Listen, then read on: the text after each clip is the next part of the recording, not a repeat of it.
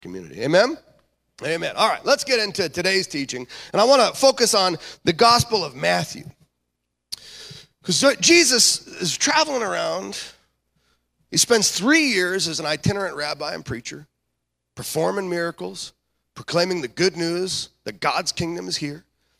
And the Gospel of Mark really emphasizes the humanity of Jesus and the, and the cost that Jesus himself incurred over those three years. I mean, three years of taking no breaks, three years of being exhausted and having to sleep when you could in the middle of storms on boats. I always think it's funny that the Gospels record Jesus carried a pillow with him. I'm like, that's funny. And you just think if he can grab 40 winks here and there, he just uh, lay down in the back of the boat. You know, and you, you get the sense that it's all leading up to this moment where Jesus is going to put all of the powers of darkness, oppression, religion on notice.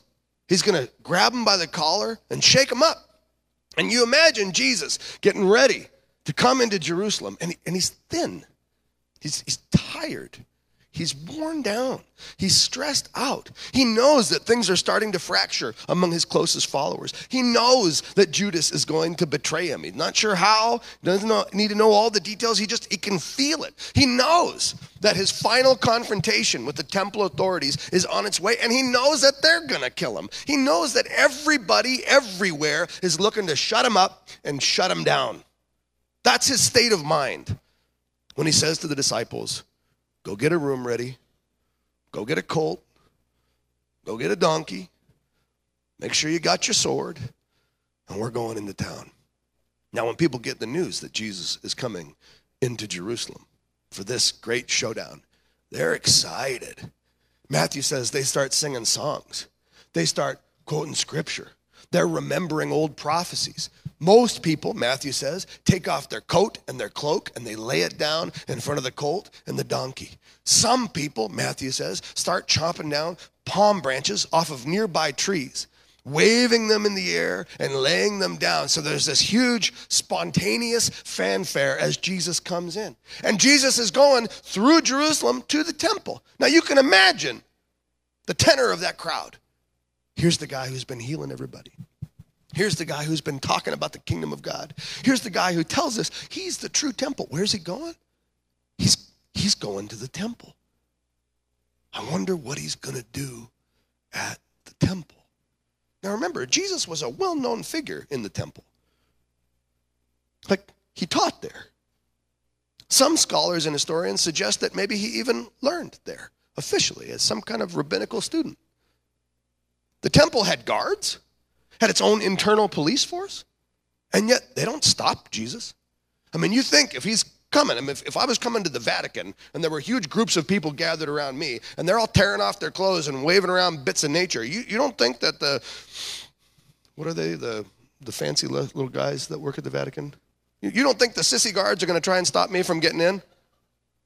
No, but, but they let Jesus in because everybody wants to see what he's going to do. And here's what Matthew's gospel says in chapter 21.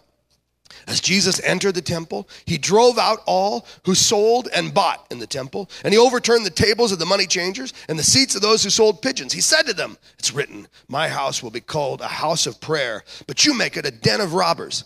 Now, one upon a time, we had this idiot guy show up at Westwinds, and he went into our bookstore and he starts grabbing stuff off the bookstore, and he said, You've turned my house into a den of robbers. I'm like, I don't think that's the same thing, but okay, I guess I'll clean up your mess when you leave.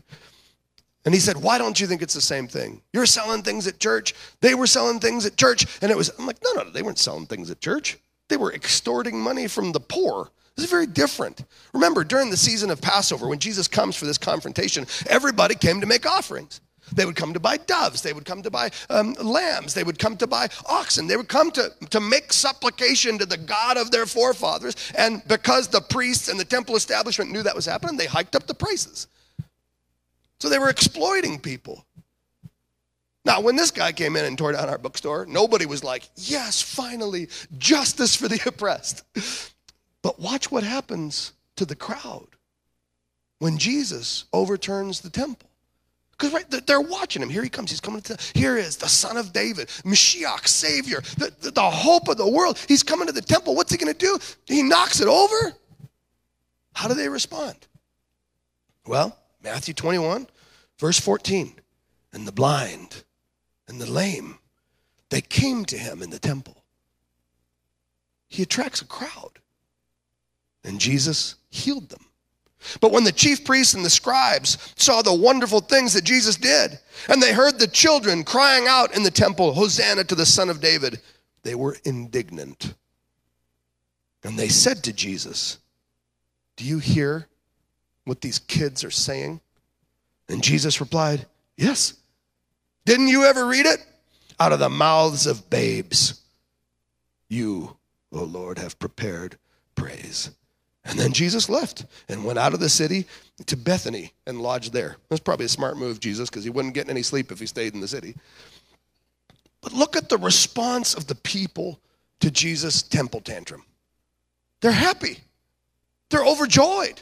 They think, yeah, now it's finally happening. Now he's getting us back on track. Now he's emphasizing the right things. Now he's elevating the right things. Now he's celebrating the right things. And people rejoice over it. Children are singing because the good news has taken flesh and God's getting us back on track.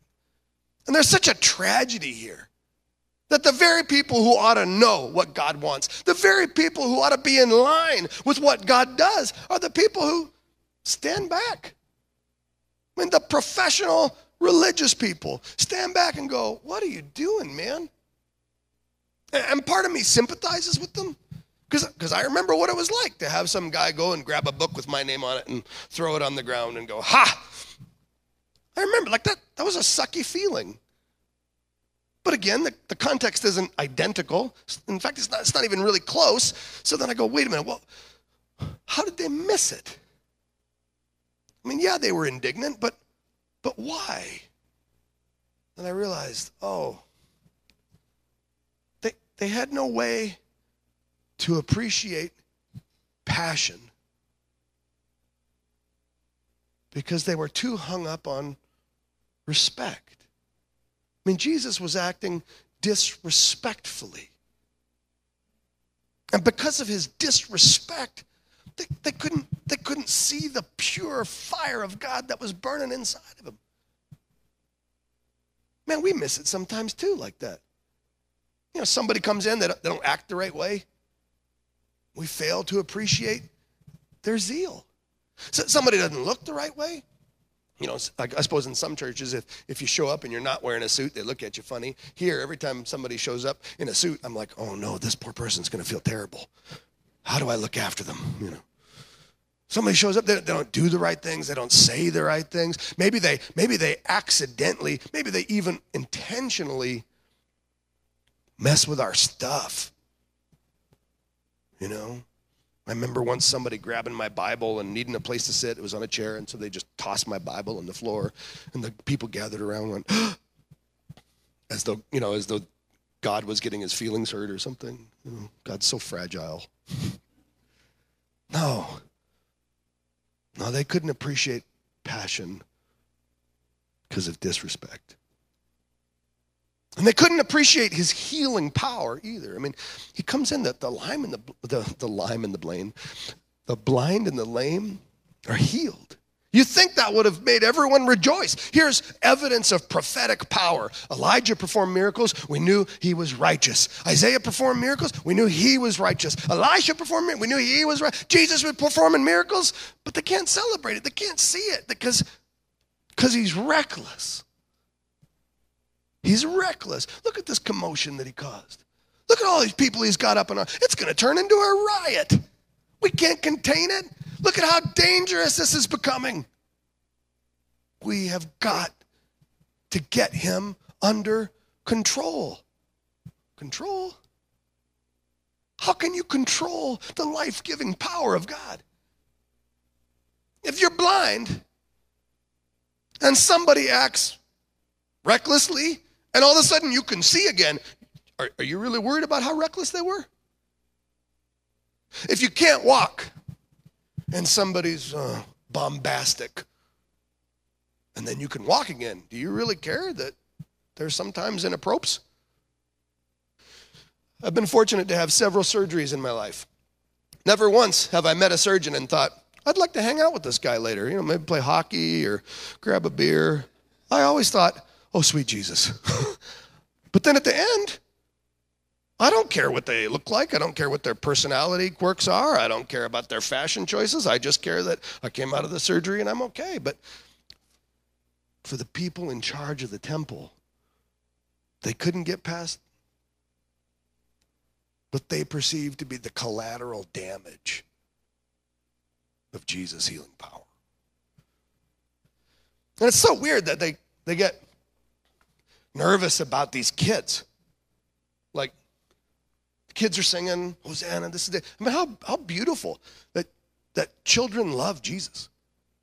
That he's something of a Pied Piper. I mean, you could, you could tell a whole story about the life of Jesus, just Jesus and little kids and see how magnetically they're drawn to him. Now, you probably have somebody in your family, maybe you work with somebody that, that kids just love that person. There's something pure about them that just that kids get that adults can appreciate, but not with the same sort of enthusiasm. Well, that, that was Jesus. He was the guy that all the kids loved. So he shows up at the temple. How reckless could he have been? How dangerous could he have been? How violent was this temple tantrum really? If all the kids come running up to, can you imagine the kids picking up all the money? but, but the temple authorities can't get on board with celebrating Jesus the way the children celebrate Jesus. Because if they did, they'd have to acknowledge they were wrong. You know, to get totally on board with Jesus, you might have to acknowledge you've been wrong about a thing or two yourself. I know I have. I look back over the 25 plus years that I've been a pastor and I think, man, I was, I was really cranky about some stuff in some of those earlier years. And I was really worked up about making sure everybody thought through things exactly the way I think through things. But you know, the more I give myself to Jesus, the more I study the way of Jesus, the teachings of Jesus, the more I focus deeply on Jesus, the more I realize um, he had a lot more grace than I do and was aware of a lot more sin than I ever have been. He knew how wrong some people were and how poorly some people behaved, and he loved them anyway.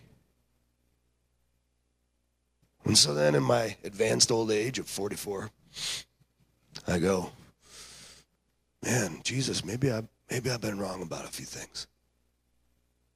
Maybe I, I got to start and become like a little child. Maybe I got to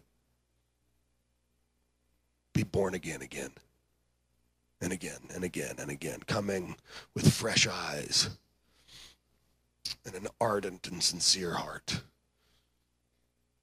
to my Heavenly Father. Well, it's funny because when you analyze this story, and I just, I just think there's so much here for us. There's so much here for me.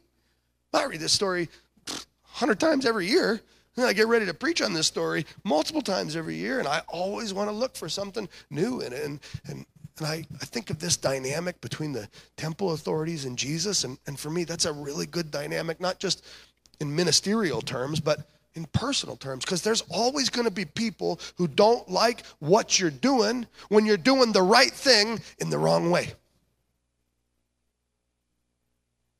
And they're always going to want you to choose to be well behaved rather than to be deep down right. And so I think we're wise to acknowledge that there's people who want us to make a choice to be safe, to be like them, to be like everybody else, because our misbehavior is troublesome to them. They don't want you to stand up for what you believe in because it irritates them. They got to put up with it. They don't want you to live out of the center of who you are because it's different than the center of who they are. And so they'll be knocking you around and they'll be talking badly about you. And You got to realize there's, there's three choices you can, you can never make. Meaning, don't ever choose, number one, conformity over passion. I don't know what happened over the last year, but there's a great deal of pressure in our society from both the media and the government, but also our neighbors and our friends for everyone to just knock it off and stay in line. Now, I understand some of that stuff is health related. You know, everybody should do the following few things to stay healthy. But, but it's gone beyond that. Now there's pressure to talk a certain way, or else you'd be canceled. There's pressure to, to think a certain way, or else you're a bigot, or you're prejudiced, or you're privileged. There's pressure for you to, you know, behave a certain way, or else you're reckless, or you're inciting violence. Um, and, and I think we ought to just take a minute and say, what is God saying to me about who I'm supposed to be and how I'm meant to live? And once you can answer that question, and the answer would be a little bit different for everybody, then pour gasoline on it and live passionately. Live totally committed to the way of Jesus. And there's going to be opposition. But guess what? There's opposition if you're sitting at home wearing a mask in your home by yourself. I mean, there's opposition for everything at all times. So you're never going to be anything other than opposed. You're never going to have anything other than enemies. So why not have a spine and a little fire in your belly and live the way you meant to anyway? And, and please don't, uh, I always imagine if I say things like that, there's people on the right who are like, finally, and there's people on the left who are like, yes, but I, I, I don't intend any of those things. What I intend is for us to understand that other people are always going to try and control you. They're always going to try to get you to be less. They're always going to try and get you to be manageable. They're always going to try and put you over here so they don't have to worry about you and they don't have to think about you. And your responsibility is not to let them. God made you to be the best possible version of yourself. The world needs you. Your church needs you. I need you. We need your support. We need your insight. We need your wisdom. We need your passion. And if you're busy becoming a cookie cutter version of somebody's internet idea of America, we are all poorer for it. We need you. We need you to be fully alive. So don't ever choose conformity over passion. Don't ever choose the appearance of piety, number two, over the power of faith. I, I don't have a lot of patience. You, you probably pick up on this for, for people who want to look. I could have just stopped there, right? I was going to get more specific, like, oh, yeah, we know, buddy. Yeah, we got it. Yeah, yeah. yeah, yeah. One of the fruits of the Spirit is patience. I'm working on that. Um, uh, I wish the fruit of the Spirit was good tattoos. That'd be all right there. But um, I don't have a lot of patience for people who want to look spiritual. That drives me nuts. I think that drove Jesus nuts too. I think that's one of the things at play here. That the temple establishment was, it was nice. It was well ordered. It was well manicured, and, and there's nothing wrong with all that until you make that a kind of idol. Um, and sometimes you get around Christian people, and you know they got the Christian T-shirt on, and they're listening to the Christian music, and they're going to go to the Christian gym before they have Christian underwear, and you're just like, man, we we sometimes get so worried about looking holy that we forget the life giving power of God can look any which way it wants. Uh, John the Baptist, anyone? You, you think he uh, was going to fit in at the Christian bookstore? Uh, tell me which church Jesus wouldn't have got kicked out of. R- remind me how holy and what good Christians um, Ezekiel was, for example, when he's lying on his head, covered on his side for three and a half years, covered in animal poop, cutting off his beard with a sword. I mean, just just remind me what good Christian boy he is. Which church would the Apostle Paul not get kicked out of for making comparisons between people's self-congratulatory righteousness um, and menstrual rags? I mean, the Christian faith is provocative, it's powerful, it's prophetic. And when we domesticate it, we make it safe, we make it small, it doesn't have any more power. So never choose the appearance of piety over the power of faith.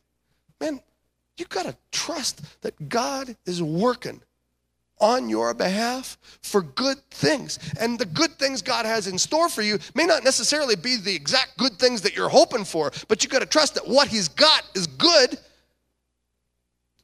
And when you pray, man, go to war for it. Ugly cry. One of the great joys of ministry at Westwinds these days is the youth church that we have on Sunday nights. It's for guys and gals 12 to 20. I love it. I love it. Every week we got kids studying the Bible. Every week kids are laying hands on each other, praying for each other. Every week they're laughing and making jokes, and every week tearing apart the Bible, studying it, worshiping, writing music. Uh, it's, it's awesome. It's awesome. It's exactly the way we want Christians to be. And I think, how amazing will it be in five years or 20 years or five minutes when their belief, when their sincerity, when their passion infects this room? How cool. I want to be led by the people that come after me. I want to be fired up by their example because they're not playing little Christian games They believe in the power of faith. You never choose conformity over passion. Number two, you never confuse the appearance of piety over the power of faith. And last but not least, number three, never choose security over promise. That's, that's what's going on with these little kids. These little kids are singing the song, Hosanna, Hosanna. Blessed is he who comes in the name of the Lord. Hosanna, Hosanna. Blessed are you, O son of David. That word David is important. That means they look at Jesus and they see a king. They look at Jesus and they see a new way of living. They look at Jesus and they see the start of something beautiful, the start of things that are going to come, that greater things are yet to come. They see the future. They see the promise. They see the hope. They see the opportunity. All of which puts the temple at risk all of which puts the chief priests at risk, all of which puts you and me at risk. But don't ever choose your security over the promise that God has got something even better for you in the future. And we're so scared right now. As a culture, we're so worried, not just of the pandemic, but we're worried about getting our feelings hurt worried about being isolated, worried about people saying mean things about us. We avoid pain, any pain. We run from it. But don't you know, like, we're never to grow without a little discomfort. Like, you're never to get any tougher if you run from the smallest fight. And we need to, at this exact moment, reclaim the idea of Jesus as he's portrayed in the Bible which is somebody who says, What you got?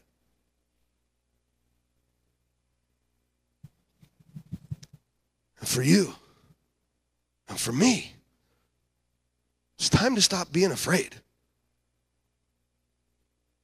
It's time to stop being afraid that people might not like you, or people might make assumptions about you, people might judge you, people might hurt you. It might be hard, might take a long time, might require some effort. Okay. Okay. Don't forget who this guy was. He rode into a city filled with his enemies on a donkey. He was defended by little children while he walked into the heart of religious oppression and control and said, It's not supposed to be like this.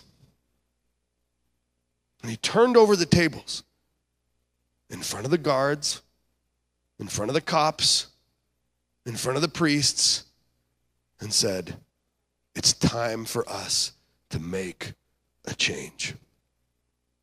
And it's that time for you and me, too. Amen. Lord Jesus, we love you. We love your example. We love your grits. We love your gut. We love the way, Lord, that you, you stand up for what's right. You stand up for the righteousness of God. You want us to be passionate people. Lord, rekindle the fires of your passion inside of us. Lord, you want us to be people who believe that anything is possible with you. So, Lord, give us greater and greater faith. You want us to be people who look to the future, believing that better days are coming, that greater things are yet to come. So, Lord, lift up our eyes, show us the horizon, and we'll go there with you and for you. In your name we pray. Amen. Amen.